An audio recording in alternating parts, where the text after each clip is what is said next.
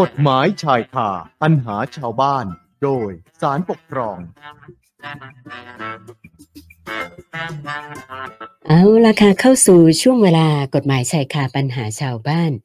โดยสารปกครองกันต่อนะคะ วันนี้เรื่องที่จะคุยกันก็ต้องถามคุณผู้ฟังก่อนว่า คุณผู้ฟังอายุเท่าไหร่กันแล้วเอ่ย มีใครที่กำลังจะ ขึ้นเลขหกกันบ้างไหม ทราบหรือเปล่าคะว่า ถ้าเราอายุครบ 60 ปีเนี่ยนะคะ มีสวัสดิการจากภาครัฐที่ให้กับผู้สูงอายุนะคะ ตัวเลขนี้ต้องเรียกว่าเป็นผู้สูงอายุแล้วนะคะ นั่นคือเบี้ยยังชีพผู้สูงอายุค่ะนะซึ่งจุดประสงค์ก็เพื่อ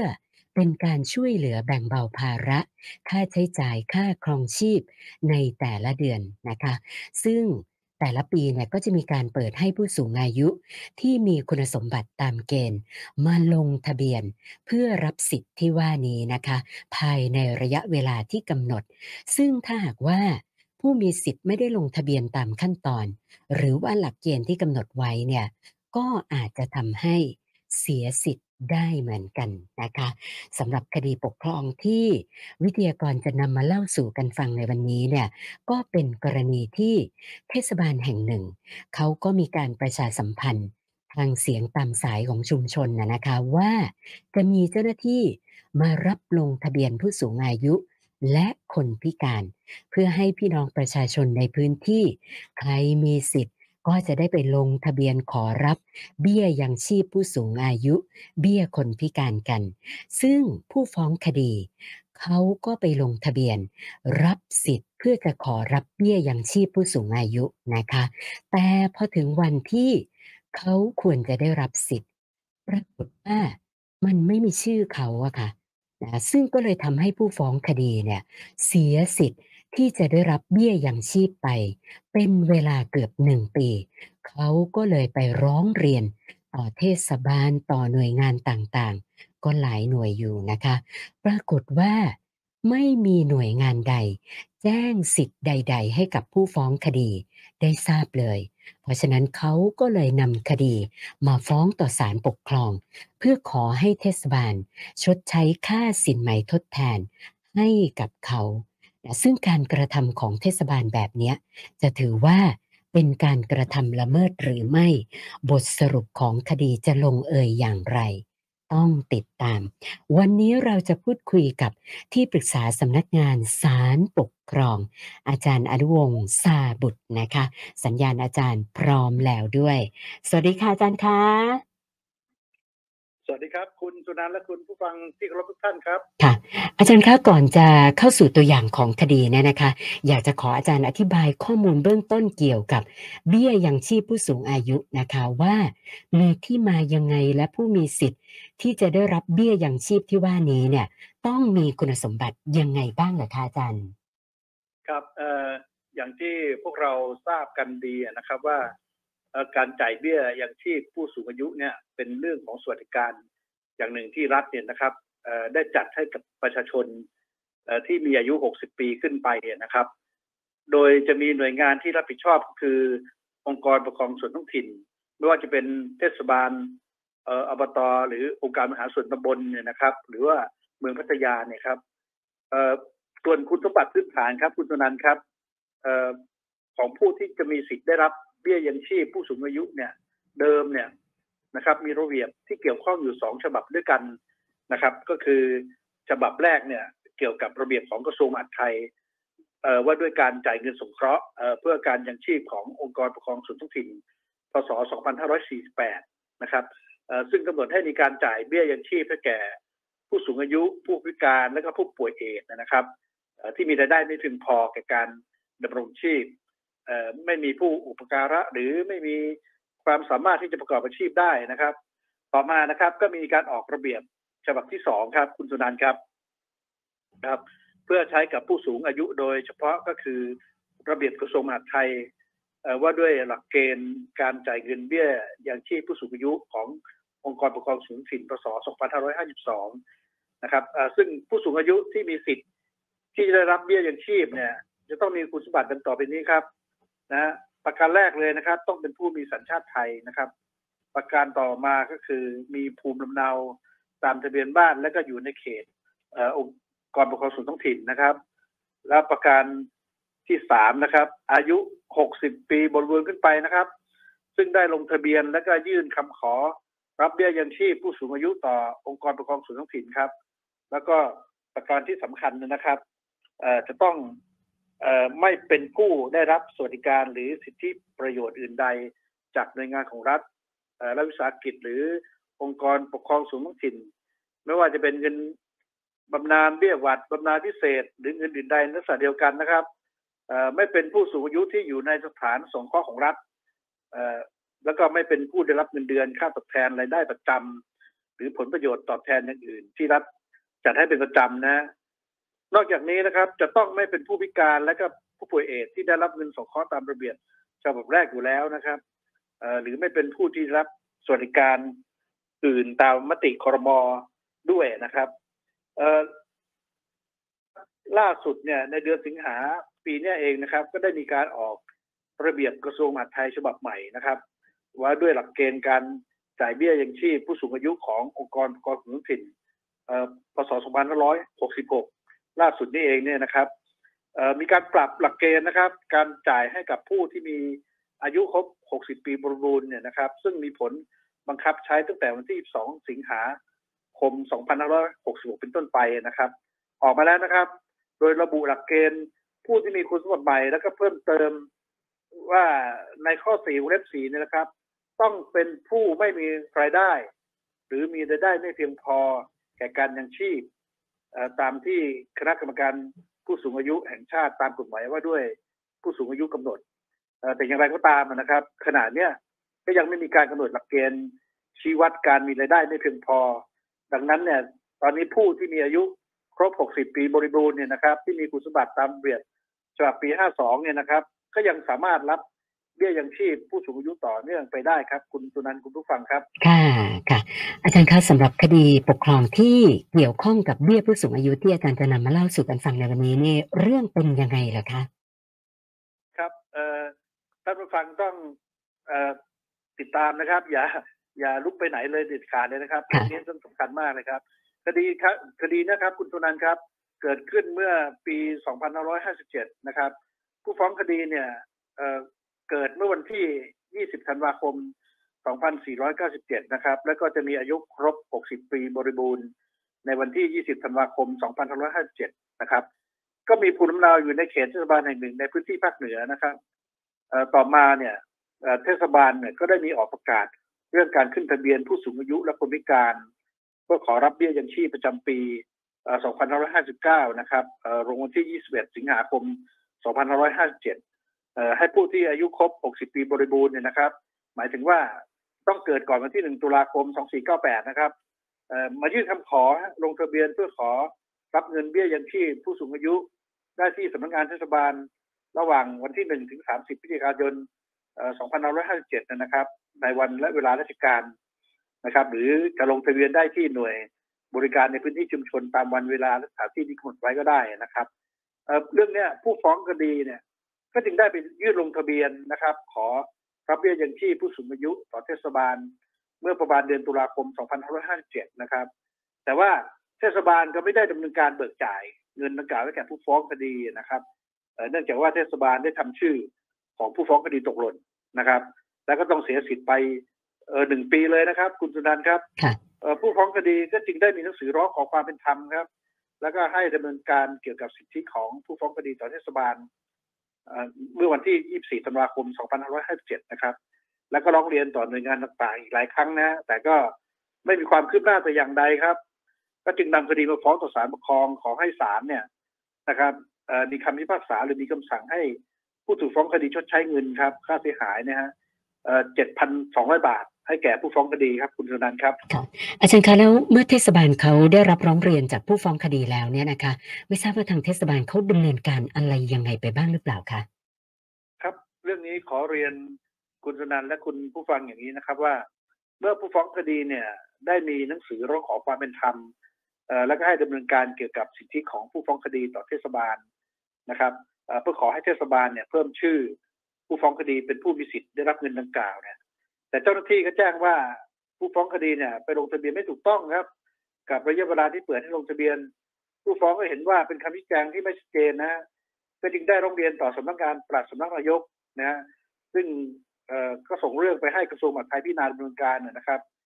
กระทรวงมหาดไทยก็ได้มีหนังสือแจ้งให้จังหวัดตรวจสอบข้อเท็จจริงเรื่องดังกล่าวนะฮะต่อมาครับเทศบาลก็ได้มีหนังสือ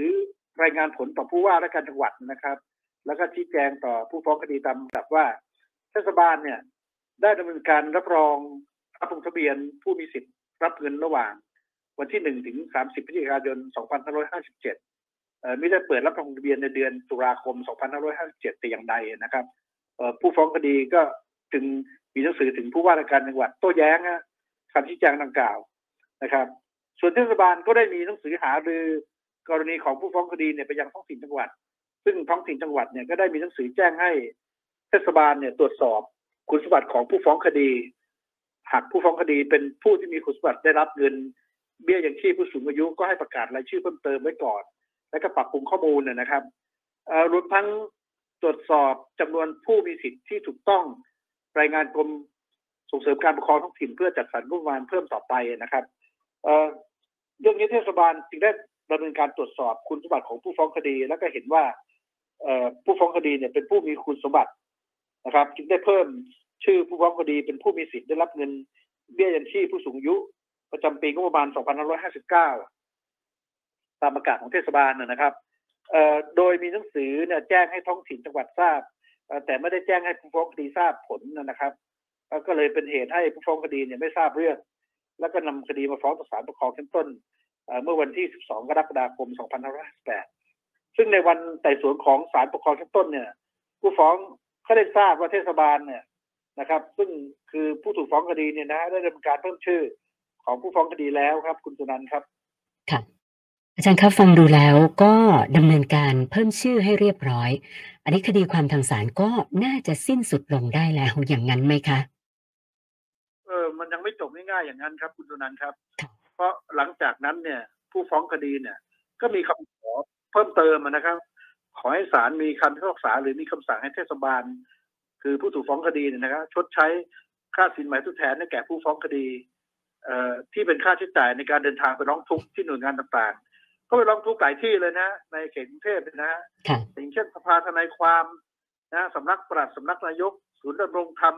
กระทรวงมหาดไทยนะฮะแล้วก็หน่วยงานอื่นๆนะก็ขอให้หน่วยงานเหล่านั้นเนี่ยแนะนำข้อข้องใจในเรื่องดังกล่าวนะทุกหน่วยงานก็แนะนำให้มา ฟ้องที่ศาลปกครองนะฮะนอกจากนี้ก็ยังมีค่าใช้จ่ายในการเดินทางมาฟ้องคดีต่อศาลด้วยนะฮะเขาอ้างว่าเขาได้รับความเสียหายเนี่ย เป็นเงินหนึ่งแสนสี่หมื่นสามพันหกร้อยเก้าสิบาทครับคุณสุนันท์ครับ โอ้ก็เรียกว่ากว่ากว่าที่จะเอ่อทุกอย่างจะเรียบร้อยนี่คือวิ่งวุ่นไปหลายหน่วยงานมากเลยนะคะ อย่างนี้พอคดีมาสู่ศาลปกครองสูงสุดแล้วเนี่ยศาลท่านมีความเห็นมีประเด็นที่จะต้องวินิจฉัยยังไงบ้างเหรอคะอาจารย์ ครับประเด็นปัญหาเนี่ย มันก็มีประเด็นที่น่าสนใจสำหรับคดีนี้ก็คือว่าการที่เทศบาลผู้ถูกฟ้องคดีเนี่ยนะครับ ไม่แจ้งผลการดำเนินการตามเรื่องที่มีการร้องเรียนนะครับถือเป็นการกระทำละเมิดต่อผู้ฟ้องคดีหรือไม่ และถ้าหากว่าเป็นการกระทำละเมิดแล้วเนี่ย เทศบาลเนี่ยต้องรับผิดชดใช้ค่าสินไหมทดแทนให้แก่ผู้ฟ้องคดีหรือไม่เพียงใดนะนะเเรื่องนี้นะครับก็อยากเรียนว่า ข้อเท็จจริงเนี่ยนะครับคือผู้ฟ้องคดีเนี่ยเขาไม่ได้ไปลงทะเบียน เพื่อขอรับเบี้ยยังชีพ ผู้สูงอายุตามเวลาที่กำหนดไว้ในประกาศของเทศบาลนะครับ ประกอบกับผู้ฟ้องคดีเนี่ยก็ไม่สามารถนำบัตรรับลงทะเบียนเนี่ยมาแสดงแก่เจ้าหน้าที่เพื่อตรวจสอบได้นะครับ เทศบาลก็จึงเห็นว่าผู้ฟ้องคดีเนี่ยไม่ได้ดำเนินการตามขั้นตอนนะครับ ที่กำหนดไว้ในระเบียบกระทรวงมหาดไทยว่าด้วยหลักเกณฑ์การจ่ายเงินเบี้ยยังชีพผู้สูงอายุขององค์กรปกครองส่วนท้องถิ่นปศ2552 นะครับ แต่ต่อมาเนี่ยเทศบาลก็ได้มีการหารือครับ แล้วก็ดำเนินการเพิ่มชื่อของผู้ฟ้องคดี ให้เป็นผู้ที่มีสิทธิ์ได้รับเงินเบี้ยยังชีพผู้สูงอายุประจำปีงบประมาณ 2559 แล้วนะครับผู้ฟ้องคดีเนี่ยก็ย่อมมีสิทธิ์ได้รับเงินเบี้ยยังชีพผู้สูงอายุตั้งแต่เดือนตุลาคม 2558 ต้นไป เช่นเดียวกันนะนะครับกรณีที่ผู้ฟ้องคดีลงทะเบียน แล้วก็ยื่นคำขอรับเบี้ยยังชีพผู้สูงอายุในเดือนพฤศจิกายน 2557เนี่ยแล้วก็ผู้ฟ้องคดีก็ได้รับเงินเบี้ยยังชีพผู้สูงอายุตามกฎหมายแล้วศาลปกครองสูงสุดก็เลยเห็นว่า การกระทำของเทศบาลหรือผู้ถูกฟ้องคดีเนี่ยนะครับเอ่อก็ไม่ได้เป็นการละเมิดต่อหน้าที่นะครับ ตามที่กฎหมายกำหนดให้ต้องปฏิบัตินะครับ แล้วก็ไม่เป็นการกระทำละเมิดต่อผู้ฟ้องคดีแต่อย่างใดนะครับ อันนี้ก็เป็นไปตามมาตรา 420 แห่งประมวลกฎหมายแพ่งและพาณิชย์ครับคุณสุนันท์ครับอาจารย์คะแล้วกรณีที่ผู้ฟ้องคดีเขามีคำขอเพิ่มเติมว่า ขอให้ศาลมีคำสั่ง ให้เทศบาลชดใช้ค่าสินไหมทดแทนในการที่เขาเดินทางไปร้องเรียนตามหน่วยงานต่างๆนะคะตรงนี้ไม่ทราบว่าศาลท่านมีความเห็นยังไงบ้างคะครับเออก็มีประเด็นที่สำคัญที่เขาขอเพิ่มเติมเข้ามาประเด็นนี้ที่ว่าผู้ฟ้องคดีเนี่ยฟ้องแล้วก็เพิ่มเติมฟ้อง โดยอ้างว่า ได้รับความเสียหายเนื่องจากต้องเสียค่าใช้จ่ายในการร้องเรียนร้องทุกต่อหน่วยงานที่เกี่ยวข้องหลายแห่งนะครับรวมทั้งการฟ้องคดีต่อศาลปกครองด้วย ก็ทำให้มีค่าใช้จ่ายในการเดินทางค่าอาหารค่าเครื่องดื่มค่าขาดรายได้ ค่าเอกสารต่างนะครับ แล้วก็ค่าชดเชยเรื่องความเสียหายอื่นอีกนะฮะรวมเป็นเงินทั้งสิ้นหนึ่งแสนสี่หมื่นสามพันหกร้อยเก้าสิบาท ตามที่ได้นำเรียนไปเมื่อต้นตอนต้นน่ะนะครับ ประเด็นเนี้ยศาลปกครองสูงสุดก็พิจารณาแล้วเห็นว่า แม้ว่าเทศบาลจะไม่ได้กระทำละเมิดต่อผู้ฟ้องคดีนะครับกรณีที่ได้ดำเนินการเพิ่มชื่อผู้ฟ้องคดีให้มีสิทธิ์ได้รับเงินเบี้ยยังชีพผู้สูงอายุแล้วนะครับ แต่ภายหลังเนี่ยจากที่ผู้ฟ้องคดีได้ยื่นคำร้องต่อเทศบาลเนี่ยเมื่อเทศบาลได้พิจารณาเรื่องดังกล่าวแล้วเสร็จเนี่ยเทศบาลก็ควรที่จะต้องแจ้งนะครับ ให้ผู้ฟ้องคดีทราบผลการพิจารณาดังกล่าวด้วยนะครับเป็นเหตุให้ผู้ฟ้องคดีเนี่ยยังคงดำเนินการร้องเรียนต่อหน่วยงานต่าง นะครับ แล้วก็นำคดีมาฟ้องคดีต่อศาลปกครองศาลก็จึงเห็นควรกำหนดค่าเสียหายนะครับ เป็นค่าใช้จ่ายในการดำเนินการร้องทุกข์ร้องเรียนเนี่ยนะครับให้แก่ผู้ฟ้องคดีด้วย ซึ่งคดีเนี่ยศาลปกครองสูงสุดมีคำพิพากษาให้เทศบาลเนี่ยชดใช้ค่าสินไหสินไหทดแทนให้กับผู้ฟ้องคดีเนี่ยเป็นเงินจำนวน 5,000 บาทครับ คุณสุนันท์ครับค่ะโดยชำระให้แล้วเสร็จภายใน 60 วัน นับแต่วันที่คดีถึงที่สุดครับ คุณสุนันท์คุณผู้ฟังครับ คดีเนี่ยเอ่อศาลปกครองสูงสุดเอ่อที่อ469ทับ2563 ครับคุณสุนันท์คุณผู้ฟังครับนะสำหรับวันนี้เนี่ยคดีที่อาจารย์นำมาเล่าสู่กันฟังนี้ อยากจะฝากอะไรเพิ่มเติมกันอีกสักหน่อยไหมคะอาจารย์ครับก็อยากจะฝากประเด็นว่าคดีเนี่ยถือเป็นมาตรฐานการปฏิบัติการที่ดี แก่หน่วยงานทางปกครองและเจ้าหน้าที่ของรัฐเอ่อที่มีอำนาจหน้าที่ในการดำเนินการเรื่องใด ๆ นะครับ หากมีกรณีร้องเรียนหรือร้องทุกข์เกี่ยวกับสิทธิของประชาชนตามกฎหมายนะครับ เจ้าหน้าที่เนี่ยควรจะต้องแจ้งผลการพิจารณา ให้แก่ผู้ร้องทุกข์เนี่ยทราบนะครับเอ่เพราะหากว่าไม่แจ้งผลการพิจารณา แล้วก็ต่อมาเป็นเหตุให้ผู้ร้องเนี่ยยังคงต้องดำเนินการร้องเรียนไปยังหน่วยงานอื่นๆต่อไปเนี่ยรวมทั้งนำคดีมาฟ้องต่อศาลหน่วยงานดังกล่าวเนี่ยก็อาจจะต้องชดใช้ค่าเสียหายนะครับ อย่างในคดีนี้เป็นต้นนะครับ ในส่วนที่ผู้ร้องมีค่าใช้จ่ายในการดำเนินการดังกล่าวด้วยครับ ค่ะวันหาวันนี้อาจารย์มีข่าวประชาสัมพันธ์อะไรจะฝากกันเพิ่มเติมด้วยหรือเปล่าคะครับก็ขอบคุณครับที่เอออนุญาตให้ฝากข่าวประชาสัมพันธ์นะครับ ก็คือเอออยากจะเรียนกับท่านผู้ฟังที่เคารพว่าเออเดี๋ยวนี้นะครับกรมการปกครองเนี่ยกระทรวงมหาดไทยเนี่ยก็ได้มีการพัฒนาระบบการพิสูจน์และก็ยืนยันตัวตนทางดิจิตอลผ่านแอปพลิเคชันไทยดีนะครับไทยดีนี่ก็ย่อมาจากไทย Identification ที่แปลว่าอัตลักษณ์ไทย หรือการพิสูจน์และยืนยันตัวตนของคนไทยนะครับ โดยวัตถุประสงค์ก็เพื่ออำนวยความสะดวกและก็ตอบสนองความต้องการของประชาชนในการติดต่อราชการนะครับซึ่งระบบดังกล่าวเนี่ยอยากจะเรียนว่าจะต้องใช้แสดงแทนบัตรประจำตัวประชาชนนะฮะนะในการติดต่อขอรับบริการกับหน่วยงานภาครัฐได้อย่างสะดวกรวดเร็วและปลอดภัยยิ่งขึ้นนะครับในระบบของไทยดีเนี่ยผ่านแอป แอปพลิเคชันไทยดีเนี่ยศาลปกครองก็ได้นำเอาระบบการยืนยันตัวตนเนี่ยผ่านแอปไทยดีเนี่ยมาเชื่อมนะครับ ต่อเพื่อยืนยันตัวตนกับการเข้าใช้งานในระบบงานคดีปกครองอิเล็กทรอนิกส์หรือ e-verification ของศาลเนี่ยนะครับนะท่านที่สนใจนะครับก็สามารถที่จะดาวน์โหลดแอปพลิเคชันไทยดีได้ที่ Google Play นะครับ หรือ App Store นะครับ แล้วก็กรอกข้อมูลตามขั้นตอนที่กำหนด เมื่อสมัครตามขั้นตอนเรียบร้อยแล้วนะครับนะครับ เวลาท่านเข้าไปใช้งานในระบบงานคดีปกครองอิเล็กทรอนิกส์เนี่ยหรือ e-education เนี่ยนะครับ ในครั้งต่อไปเนี่ยท่านก็จะสามารถยืนยันตัวตนผ่านแอปพลิเคชันไทยดีได้เลยนะครับ เพื่อใช้งานในระบบของงานสารปกครองอิเล็กทรอนิกส์นะครับ โดยผ่านเพียงแค่สแกน QR code เท่านั้นนะครับ ไม่ต้องไปลงทะเบียนใหม่นะครับ แต่ทั้งนี้หากมีข้อสงสัยนะครับ ท่านสามารถ รับชมสื่อประชาสัมพันธ์เอ่อแนะนำการใช้งานระบบไทยดี กับการเข้าใช้งานระบบงานคดีปกครองอิเล็กทรอนิกส์ของสำนักงานสามปกครองได้ที่ Facebook นะครับ แล้วก็ YouTube ของสำนักงานสามปกครองนะครับ คุณจุนันท์คุณผู้ฟังที่เคารพครับวันนี้ต้องขอบพระคุณอาจารย์ อนุวงศ์ซาบุตร ที่ปรึกษาสำนักงานศาลปกครอง สละเวลามาพูดคุยให้ความรู้กับพวกเรานะคะ ขอบพระคุณมากค่ะอาจารย์ค่ะครับ ขอบพระคุณครับ สวัสดีค่ะ กฎหมายชายคาปัญหาชาวบ้าน โดยสารปกครอง